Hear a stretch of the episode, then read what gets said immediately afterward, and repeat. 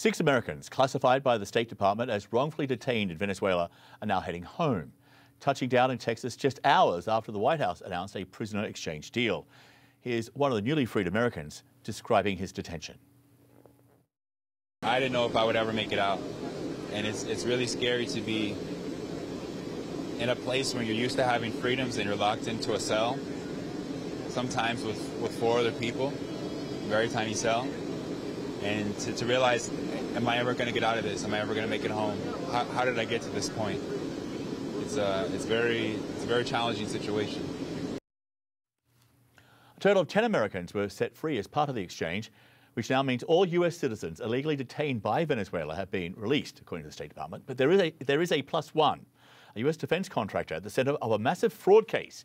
Fat Leonard, as he's known, will appear at a US federal court the day ahead. CNN's Ed Lavandera has more details now on the prisoner exchange, including the high price the US paid to make the deal happen. 10 Americans who've spent months and years imprisoned in Venezuela are now back in the United States. Six men who were officially listed as wrongfully detained by the U.S. government touched down in San Antonio, Texas, Wednesday night. Among them, Joseph Cristella, Eyvin Hernandez, Daryl Kenemore, and Savoi Wright. We have no higher priority than doing everything we possibly can to bring our fellow citizens out of harm's way. Also included in the deal is Leonard Francis, the infamously corrupt military contractor known as Fat Leonard. He was the mastermind of the largest bribery scandal in U.S. naval history. He fled to Venezuela after his conviction in 2015. The U.S. had eased some economic sanctions against Venezuela as the country took steps to open its elections and agreed to return Alex Saab, an ally of Venezuelan President Nicolas Maduro. Saab was facing prison time in the U.S. on corruption and money laundering charges. The Venezuelan government is also releasing 20 political prisoners, some seen leaving prison by a CNN team in Venezuela. The Biden administration says this deal is a sign of improving relations between the U.S. and Venezuela and part of its effort to push the socialist dictatorship toward more democratic reforms. But the deal comes as the Maduro regime is threatening to take over part of a neighboring country. Guyana sits just east of Venezuela, and Maduro wants control of the small country's oil reserves. And a senior administration official says Maduro still faces criminal charges in the U.S., including drug trafficking and corruption. President Biden is vowing to keep the pressure up on the Venezuelan president. Venezuela thus far is keeping their commitment toward the democratic election, but we're going to hold them accountable. But this deal sparks renewed frustration for families of some other Americans imprisoned abroad. Paul Whelan has been held in a Russian prison for nearly five years his brother recently telling Outfront his family is growing frustrated with the Biden administration. Uh, unfortunately, I don't see that the uh, government is any closer to bringing Paul home than they were a year ago. But President Vladimir Putin so far is refusing to make a deal for his release. We want to negotiate. The Russian president said last week, we want to negotiate and the agreements must be mutually acceptable and satisfactory to both sides. Like the one made to release Brittney Griner more than a year ago in exchange for an international arms dealer.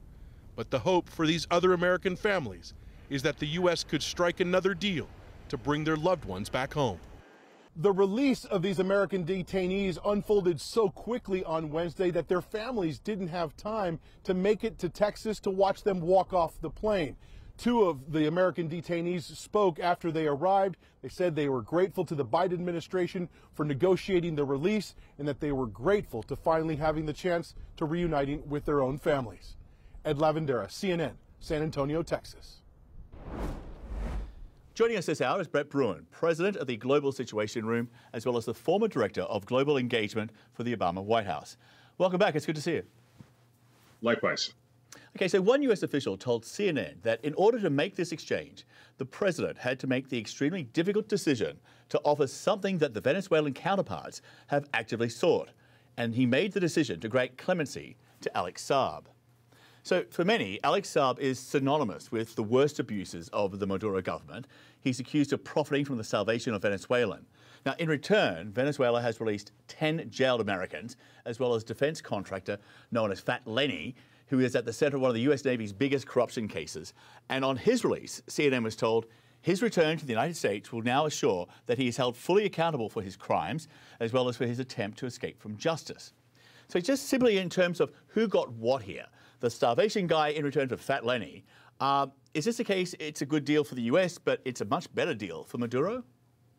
In the short term, uh, Biden gets a bit of a boost. Uh, he is bringing home long held American citizens, including two uh, Green Berets, in time for Christmas. However, John, over the long haul, I think this is going to have adverse consequences both for U.S. interest in the region as well as U.S. citizens, because there's now a price tag on all of our heads, not only for Venezuela, but for lots of other governments who have adversarial relationships with Washington, as well as, let's not forget, there are plenty of criminal groups in Latin America. Yeah, well, there is also the bigger picture here um, of what appears to be an attempt to improve relations between Washington and Caracas. And on that, here's President Biden talking about the prison exchange.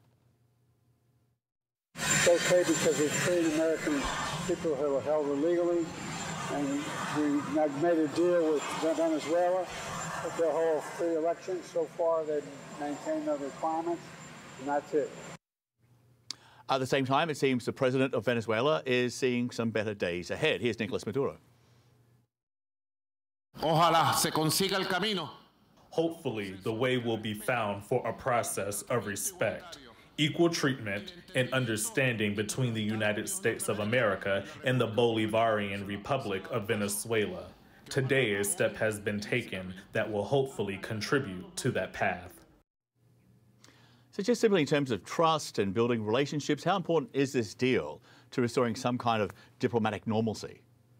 Well, the problem with the deal, John, is that Maduro actually had to give up very little. And in exchange, one, he is parading around, including at the Miraflores presidential palace in Caracas, that he has gotten uh, the United States to hand over uh, not only uh, this very valuable individual who is a key uh, official uh, power broker for Maduro with uh, governments like in Tehran, but also, quite frankly, it comes with a lot of legitimacy that Maduro needs now.